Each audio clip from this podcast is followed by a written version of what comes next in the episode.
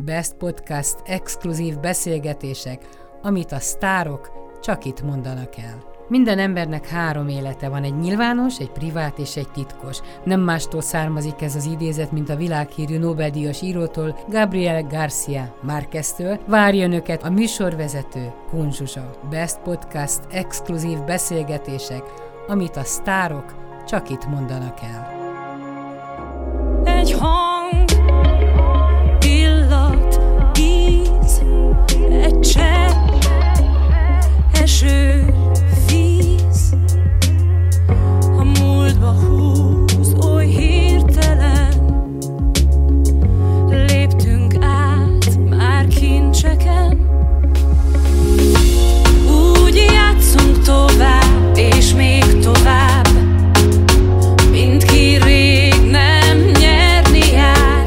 A heti podcast vendége Wolf Katik. Azt látom, hogy nagyon-nagyon sűrű az elmúlt időszakod, meg még az előtted, előtted álló hetek is, ami nagyon nagy öröm, mert azért volt egy egy év legalább, ami nagy szünettel telt. Most belecsaptál egy picit a lecsóba, és ki tudja, hogy meddig az október másodikára azt írtad, hogy reméled, hogy, hogy, hogy eljutsz Madridba. De hogy készülsz? Hogy készülsz? Mert azt látom, hogy a koncertrekre az utolsó hetekben, sőt, az utolsó héten fogynak el a jegyek, mert a nézők is nagyon bizonytalanok. Szia Zsuzsa, én is feltettek, köszöntök mindenkit, és köszönöm a, a meghívást a beszélgetésre. Igen, most tényleg belecsaptam a lecsóba, és kicsit ilyen, eh, úgy érzem magam, mint akik nem terveznek, és a hedonistán csak ör- örülnek annak, ami van, Eh, mert ez, ez az elmúlt egy év, ez valahogy arra, arra szoktatott rá, hogy meg se próbálok nagyon előre nézni, mert úgyse tudom, mi lesz. Vagy hát nem, nem igaz, hogy nem próbálok előre nézni, de úgy tervezünk, hogy mindig van egy B verzió, tehát mindig ott lebek, hogy hát mindig ott van mondat végén, hogy ha lesz. Uh, és igen, ez az október másodika, ez már egy tavalyról áttett uh, madridi fellépés. Ugye nekem az Euróvízió kapcsán, ami tíz éve volt idén már, a, annak a dalnak a kapcsán még mindig vannak uh, európai uh, megkereséseim, ilyen Euróvíziós klubos fellépések, és ez egy ilyen, ez a madridi. Hát nagyon-nagyon szeretném, ha lenne, uh, de tudja fene. És mennyire telt nehezen, vagy, vagy töltekezve ez az elmúlt egy év? Mert mindenki úgy- elmondja, hogy, hogy persze van ennek rossz oldala, de azért megvolt ennek a gyümölcse is. Hát utáltam ezt az évet. Én, én, én, nagyon-nagyon utáltam ezt az évet, igen. És persze, én is alapvetően egy alapvetően pozitív ember vagyok, meg mindig valahogy így vissza tornázom magam egy ilyen át, van nekem egy ilyen átlag boldogság szintem, ami szerintem jó, és ami tényleg működik, és arra vagy úgy mindig visszarántam magam, azért ez alatt az egy év alatt ez nagyon sokszor nem sikerült. Az, hogy, hogy pont az nem volt az életemben, ami a legnagyobb adrenalin löketet adja a, a színpad, azt én nem tudom sehogy máshogy pótolni. Persze itthon mindent megcsináltam, meg egy csomót mozogtam, meg, meg elment ez az egy év, meg elkezdtem éneket tanítani, meg mindenféle csináltam, de, de a pótolhatatlan volt az, hogy kiálljak a közönség elé, és ott, ott énekeljek. Meg egyébként zenéltem is, tehát egy-egy ilyen online dolgom volt, de hát utálom az online dolgokat, én, én élőben szeretek lenni. Életem legborzalmasabb koncertélménye az a raktárkoncert volt, és soha többet ne legyen. De hogy öm, én, nehezen éltem meg, igen, és nagyon ritkán találtam benne szépséget. Nyilván csináltuk, amit kell, tehát az ember tette a dolgát. Például készítettem egy, egy teljes gyereklemezt az édesapámmal, Wolf Péter Zenszőzsöt, te jól ismered, Persze. és csodálatos szöveget kaptunk a Fábri Pétertől.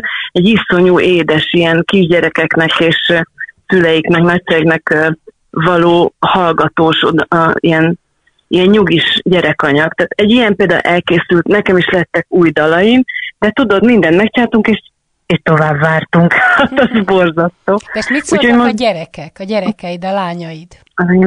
A szünethez, vagy a, az, anya, az, a Ehhez az, lemezanyaghoz? nem a lemezanyag, a lemez biztos tetszett neki. Mhm. Ehhez az egész helyzethez. Tehát én azt gondolom, hogy egy szülőnek az is feladata, hogyha hogy mondjuk mélybe zuhanna, hát mégiscsak ránéz a két gyerekére, és nem, Mhm. Igen, lehet, nem lehet. bánatot továbbítani, hanem ő Igen. az erő.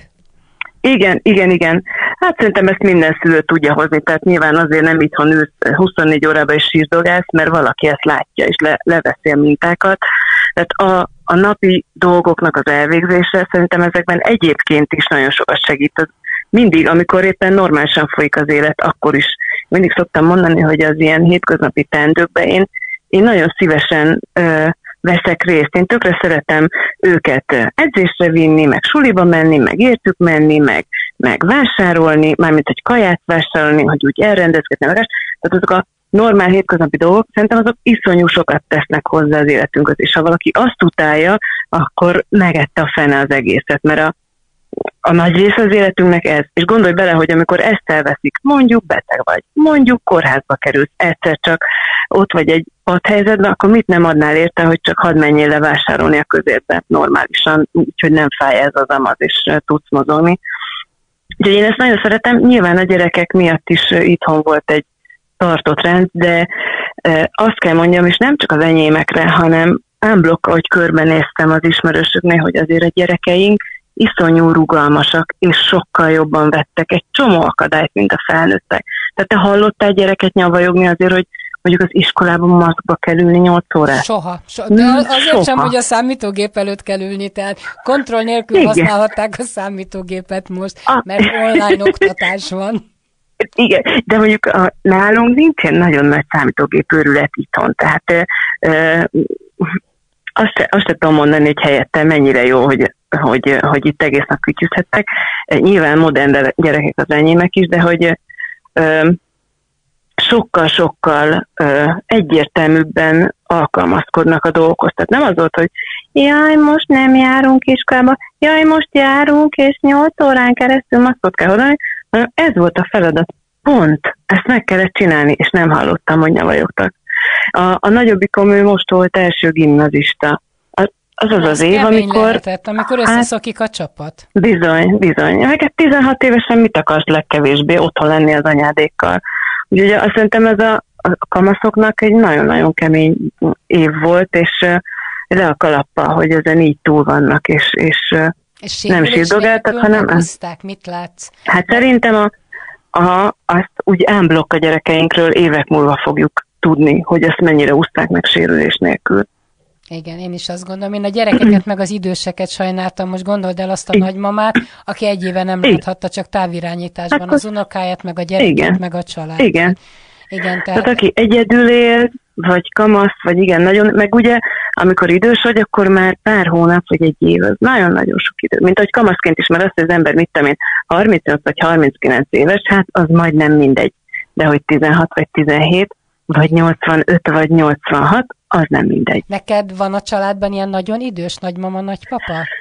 Mert nincsen, már nincsen. Pár évvel ezelőtt az utolsó nagymamát is, vagy nagyszült elvesztettük, az apukámnak volt az édesanyja, ő 92 évig élt, tehát ő nagyon szép kort élt meg, de ezt a Covid-ot ezt ők már, ők már megúzták, úgyhogy igazából ilyen nagyon idős nincsen körülöttem. De egyébként gyerekkori jó barátnőmnek a, a nagymamája most lesz száz, és, és megúszta, és jól van, és otthon van, szóval azért és vannak az is Milyennek látod, vagy hogy látod, hogy, hogy, hogy jó dolog megélni ezt a 92 száz évet? Ahogy a saját uh-huh. családodban látod uh-huh. meg a baráti uh-huh. körben. Uh-huh.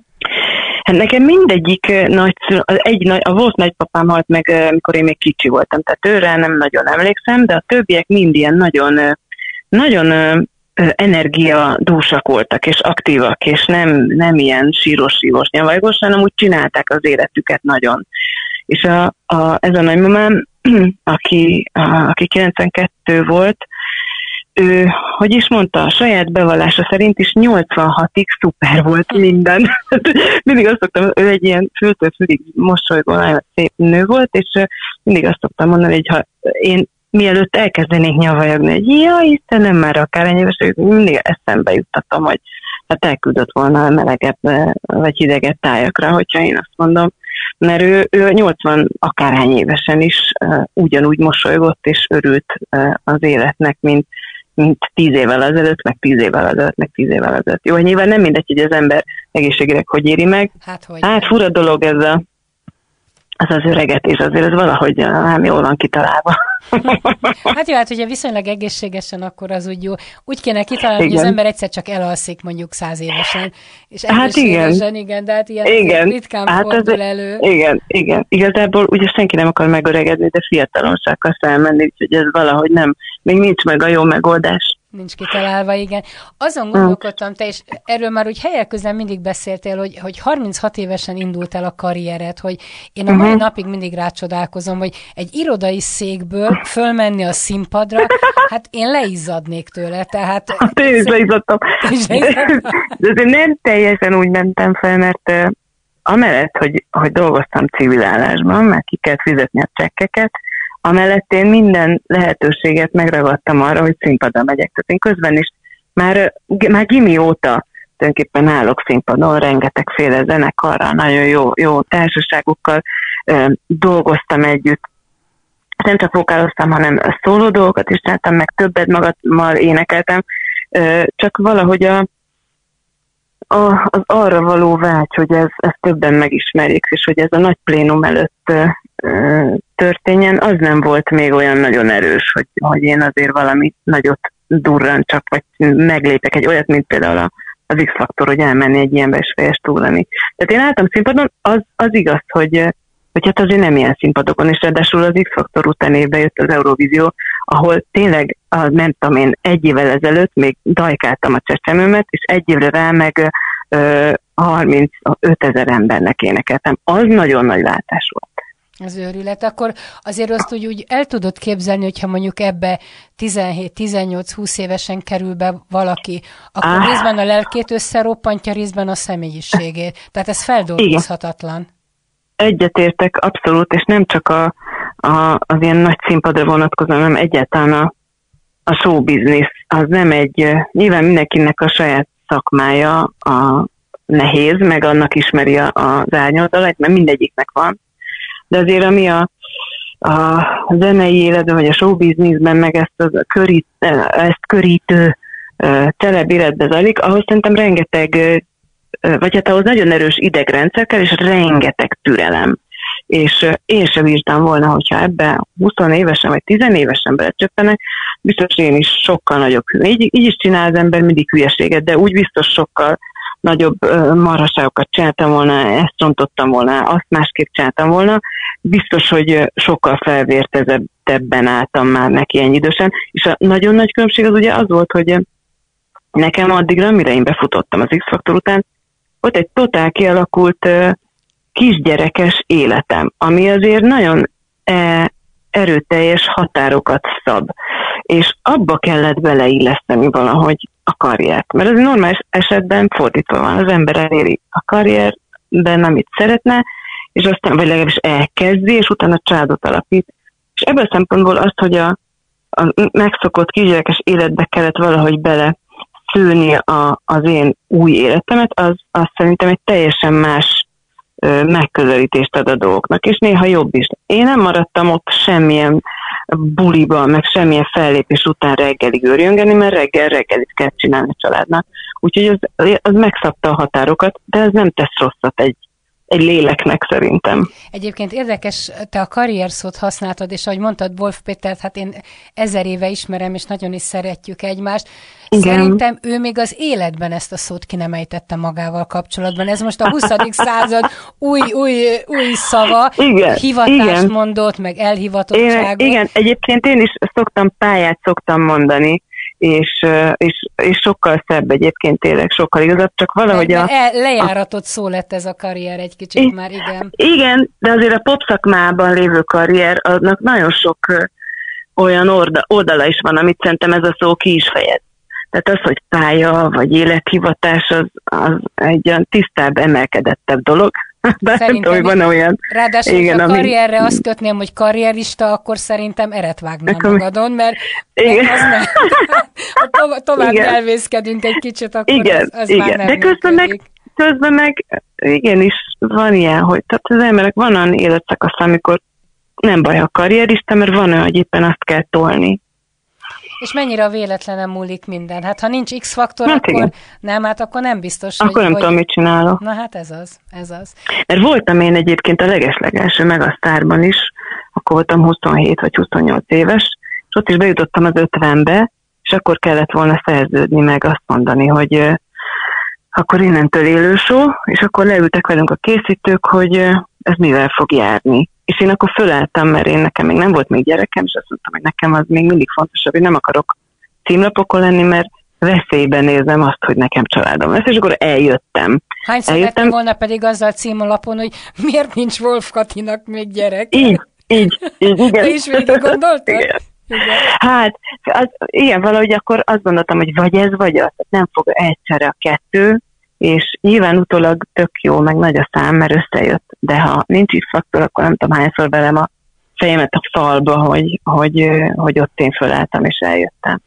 Szerintem ez így volt jó, ahogy, ahogy tetted, és ahogy volt. Igen, Főleg utólag ezen már kár szerintem így, így agya, igen, hogy lett volna. igen, igen, Érdekes igen. dolog, hogy, hogy tényleg nagyon sok mindent elértél az utolsó, meg az utóbbi években, és valahogy az a, én nem mondom, hogy sztár, mert én ezt se szeretem, tehát az a művész vagy, akit nem bántanak, nem bántanak a, a kommentelők, az emberek, itt mindenki hideget, meleget kap, valahogy te kimaradtál ebből. Alapvetően szerintem nem vagyok egy, egy vannak a megosztó típusú emberek, ami jó is, meg rossz is. Egyébként, ha valaki ismert, akkor nem baj, ha megosztó, mert ahogy az egyik fele az embereknek bántja, a másik viszont tűzbe megy érte. Tehát valahogy az ilyen általában kedvelt embereknek, én tudom, mert én is ott találkozom, hogy jaj, Katika, annyira aranyos, annyira szeretjük, stokkolom, és mikor tetszett legutoljára koncertre jönni. Szóval nehezebb megmoccantani ezeket a, amikor valakit csak úgy kedvelsz. De én azt gondolom, hogy miután nulla dolgot osztok meg a magánéletemről, ezért nincs mint csámcsogni. Így is belefutok, néha írnak helyettem, vagy nélkülem is azért írogatnak olyat, hogy ketté el a fülem, de, de alapvetően azért az csak az látja, aki mondjuk engem nagyon-nagyon követ, de ugye én nem mondok semmit a... a Lekedtél el a fület? igen, ketté.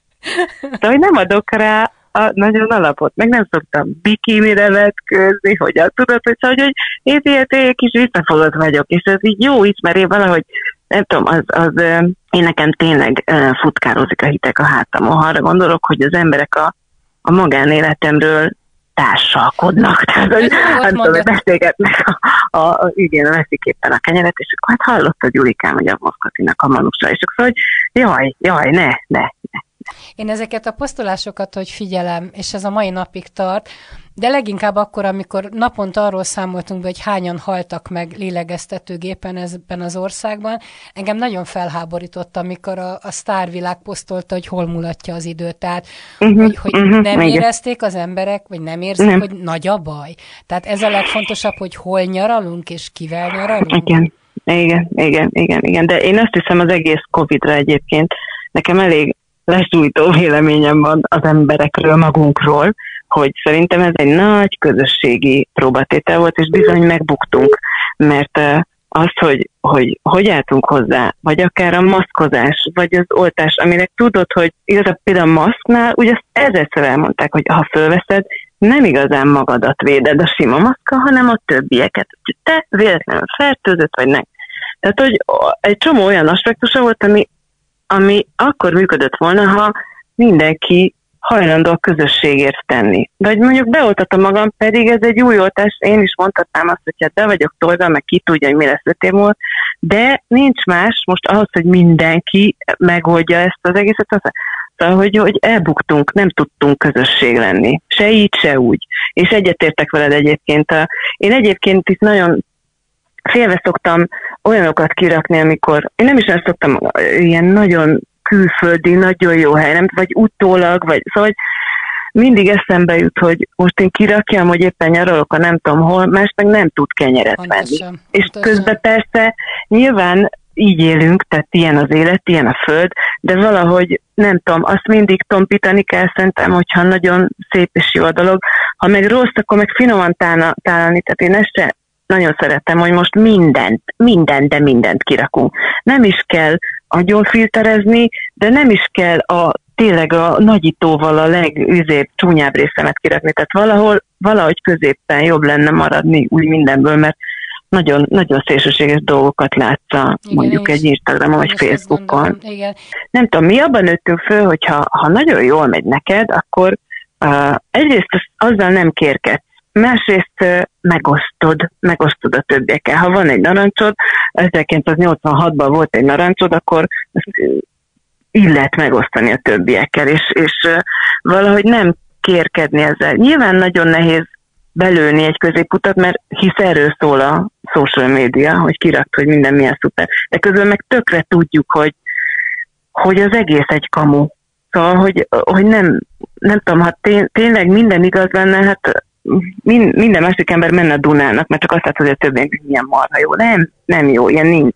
Hát arról Ilyen nem nincs. Van, hogy néha jó, néha meg nem jó. hogy minden nap elmondjuk a, a klímakatasztrófát, amiben ez a túlköltekezés benne van, meg ez a, uh-huh. ez a túlvásárlás, és uh-huh. épp a tegnapi vihar falvakat döntött porrá, uh-huh. meg eláztatott, uh-huh. meg körülnézel a világba, és hiába kapunk 600 pofont, semmi nem figyelmeztet uh-huh. arra, hogy a bőrünkön érezzük lassan. Igen. Hát én azt hiszem, hogy az, em- az ember azért alapvetően egy ilyen, hogy hívják ezt, invazív faj. Tehát megesztük, ami van.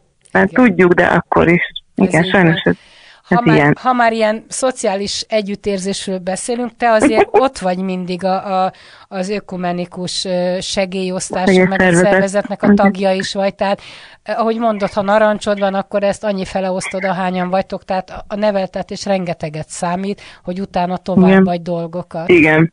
Igen, igen. Igen, a- én önkéntes vagyok a, az Ökumenikus Segélyszervezetnél, hát most már 11 éve, és pont most van egyébként az iskolakezdő kampányunk, az minden évben van, és ez a tizedik, és azt én együtt kezdtük, tehát az elsőnek is már én voltam a, hogy az arca, és ilyenkor ezer, de idén meg tavaly 2000 a, a, a cél, annyi gyereknek szeretnénk segíteni, aki rászoruló, és hogy el tudjuk kezdeni az iskolát. Ez az önkéntes nem is munka, ez elfoglaltság, mert nem, nem tekintem munkának, mert annál sokkal-sokkal ö, kevesebbet csinálom én, tehát nem merem azt mondani, hogy munka, mert azt látom, hogy aki a szociális szférában dolgozik, a, na, az munka. Hmm. É, szóval ez az önkéntes elfoglaltság, ez nekem egy nagy, nagy szívügyem, és nagyon sokat kapok tőle, meg engem ez iszonyatosan föltölt. Úgyhogy talán azt szoktam mondani, hogy ez az egyetlen olyan terület az életemben, ami teljesen paramentes, mert hogy anyának lenni, a full para. Hát, Még mindig tehát- két Hát kamasszal is? az örök. Ha két kamasztal pláne. Nem, egyébként jó, jó fejek az enyémek, de hogy a, maga az anyaság, az rengeteg kérdés van benned folyamatosan, kételj, hogy jól csinálod, hogy mi lesz úristen, ma tegnap mondtam valamit, hogy mi lesz 30 év múlva, amikor nem tesz vissza. Hogy, na mindegy, tehát aki anya, az tudja, ez egy para. A munkám, hát az egy másik para, abban is rengeteg idegi dolog van, ami, ami lehet idegeskedni, meg izgalmas. A minden, nyilván az anyaság, meg a szakmámnak rengeteg gyönyörű oldala van, de most nem erről beszélünk.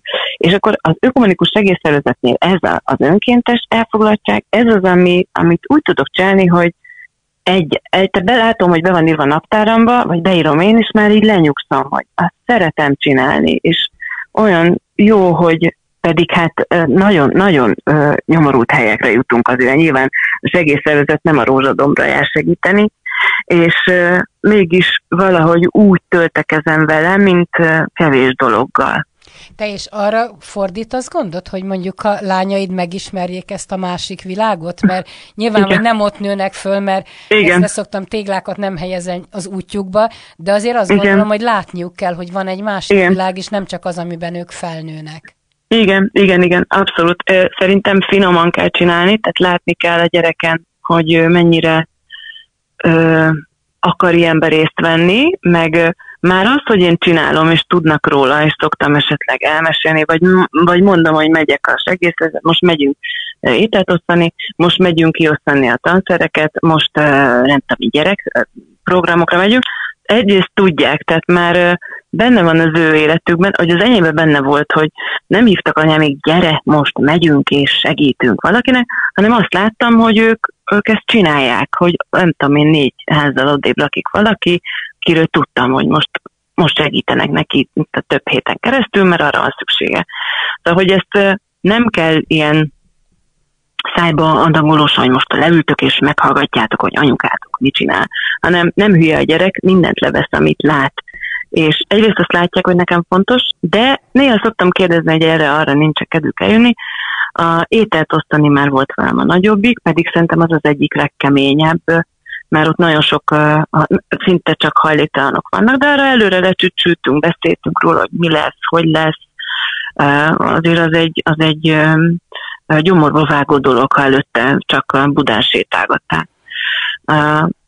És gyerektáborokban voltak már velem, tehát olyan táborokban voltak, ahol rászorú gyerekeket táboroztatunk, de ez egy, az egy vidám közeg, de ott is meg szoktam beszélni velük, hogy ezek a gyerekek honnan jönnek, mikkel küzdenek, és akkor szóval lehet ezt normálisan mindenféle pátosz, meg nem tudom én mi nélkül, erőltetés nélkül.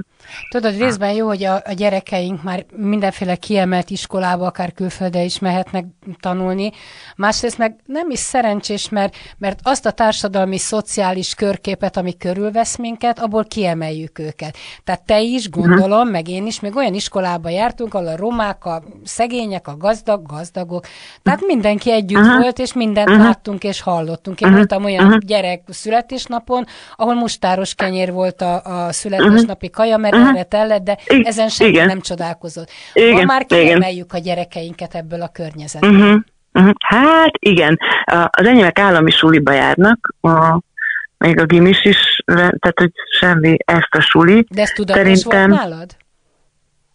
Uh, vagy közel hát, volt? Ott, ott a magát, nem a legközelebbibe mentünk, de olyanban mentünk, ahol mi tanárra mentünk, tehát jó tanárt kerestünk, és a, ismertem egy-két tanárt onnan, ahova általánosba jártunk, a eltének a gyakorlójába, és a nagy most is, tehát hogy nem, nem izé elit iskolákba járnak, de azt gondolom, hogy kell menni külföldre, nem baj, ha megy majd és utazik, mert ott majd megtanul más, meg ezek jók, ezek a, mit tudom én, egy év itt, egy év ott, de a, az mondjuk tényleg fontos, hogy, hogy ne csak egy, egy ilyen nagyon pici rész lásson. De erről szerintem beszélgetés lehet, mert azért csomószor adott, hogy ahol laksz, a hasonló akkor jár a gyerek suliba, de azért elmész itt moziba, vagy bemész fagyizni a városban, szóval azért ma, már mindent lát. És azokat akkor szerintem meg kell beszélni velük, mert egy gyerek az rendkívül elfogadó, és azonnal beépíti a, az életébe normálisként a mindenféle szint és mindenféle uh, dolgot. Tehát ő nem fog, akkor fog ítélkezni, meg akkor fog uh, uh, rosszul hozzáállni ehhez, hogyha, hogyha otthon ezt hallja. Voltál gyerekként hosszabb időt külföldön?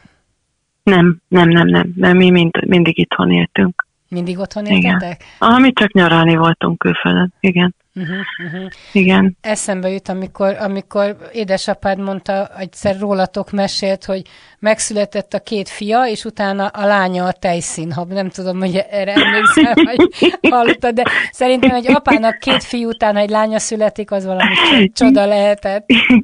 De ugye nem tudták, hogy, nem tudták, hogy lány, hanem hogy abban az időben jöttek be a, a, az ultrahangok, és még nem nagyon adnak, szokták, hogy a a Wolfnéből szép egészséges fiúk pattannak ki, nem érdekelt senkit. Jön a harmadik, jön a harmadik, úgyhogy igen, ő nagyon-nagyon boldog volt, hogy lánya van. Ahogy mondtad, hogy mennyi para van a színpad, az anyasság, azért egy dolog biztos nem para, amikor, amikor te kislányként hazamész a szülői házba, tehát akárhány éves az ember, mindig gyerek Igen. marad, ugye? Ez, ez így van, ez így van, ez így van, tényleg is én járok is hozzá, ma is föltaladtam, ma csak a anyukám volt otthon, de hogy nagyon nálunk napi szintű a kapcsolat, tényleg minden nem beszélünk telefonon, meg ha tudunk találkozunk, ez az év, ez azért, ezt mi is megsínettük, ez iszonyú furcsa volt, hogy ezek a nagy családi összejövetelek, ezek ugye nullára redukálódtak, és hát egyik tök jó, hogy van FaceTime, meg lehet Skype-olni, meg nem tudom, hogy micsoda, de hát azért ez, ez csak egy kis, kis, kis enyhítést ad, azért ez nem ugyanaz volt. Mi, mi összejárunk, és kajálunk, és átdumálunk mindent, és, és élő, normális a családi kapcsolat van. De hát gondolom most azért nyáron ez, ez nagyon élhetett igen. ez a történet. Igen, igen, igen. igen Visszakaptátok sokszor. Vissza, vissza, vissza, vissza. A Jó Boldogság utca 100, ez boldog dal uh-huh. vagy szomorú dal? Hú, hát ez nagyon szomorú dal. Ez nagyon szomorú dal. Milyen van ennek?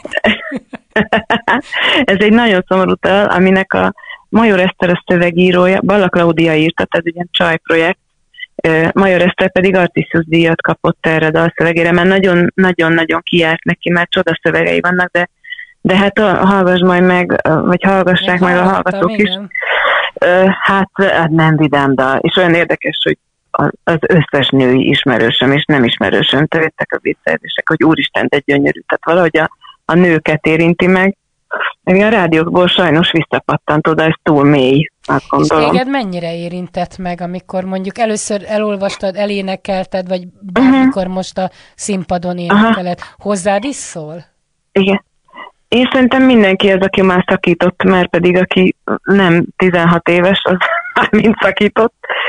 Igen, én készen voltam a daltól, amikor meghallottam, de nekem nem csak a szöveg, hanem a, nekem a zenei része is hihetetlenül tetszett. Tehát szerintem olyan gyönyörű harmóniák és dallamvilága van, úgyhogy én azonnal lecsaptam rá, pedig a Claudia ezt magának írta ezt a dalt, ő, ő, ő is énekel, zongorázik, egy ilyen Svájcban élő magyar hölgy, és, és, és én mondtam, hogy nem, nem, én ezt nagyon-nagyon szeretném, és a szövege is ilyen, hát ilyen gyomorba hatoló.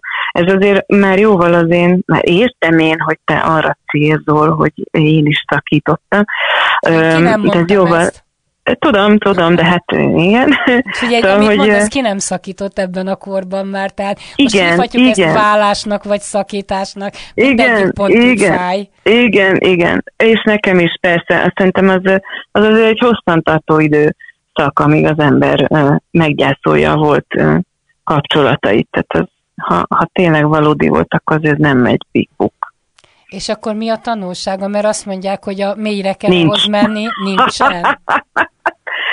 Mi lenne? Te, szerinted okosabbak vagyunk a, attól, hogy megéltünk dolgokat? Hát azt szokták mondani, hogy ha nem lett volna ez a buktató, vagy vállás, vagy, vagy mélyebben uh-huh, is, uh-huh. akkor most nem lenne ez a boldogság. Figyelj, Hálás vagyok uh-huh. a volt férjemnek, a volt szerelmemnek, uh-huh. mert így jutottam el oda, ahová jutottam. Uh-huh majd 80 évesen adok neked megint egy interjút, és akkor utólag elmesélem, hogy tényleg tanultam belőle, mert az ember olyan marha okos tud lenni, meg tudod, ahogy, ahogy ez a korosztály az enyém, hát a szanaszét van, mindenki megy szétválik, és nem tudom, mindenkinek megvan a saját története, és uh, rengeteget beszélgetünk mi is ismerősökkel, és azt hiszük, hogy majd okosabbak leszünk, meg ügyesebbek, de hát a túrót szerintem nem leszünk, mert szerintem az embert a, a, az érzelmei, meg a, az ösztöne határozza meg. Én legalábbis én nem tudok az agyammal dönteni továbbra sem, mint ahogy soha nem is tudtam, tehát mindig mindenben az énekléstől kezdve gyereknevelésben, a mindenben a, a, a, az érzelmeim alapján megyek, képtelen vagyok Kapsz te tanulni. Kapsz szerelmes leveleket? De, hogy is. Nem, nem, nem Régen ez leveleket volt. nem olyat, hát a kommenteket kapok, igen, ott már megkérték a kezemet néhányszor, de, de ilyen levél, az már olyan, hogy tudod, hogy nem tudom, érkezik egy levél a postán. már nincs, nincs, És egy ilyen kommentelővel teljes képtelenség, hogy az ember találkozzon? Hát mi, bárkivel találkozom, aki eljön a koncertemre. De, de privátba gondolom. Tehát csak azért, mert hogy, hogy nem? De akkor hol ismerkedik hát, az ember? Hát látod, ez egy nagyon jó kérdés. Igen. Hát, az én barátaim a társkereső.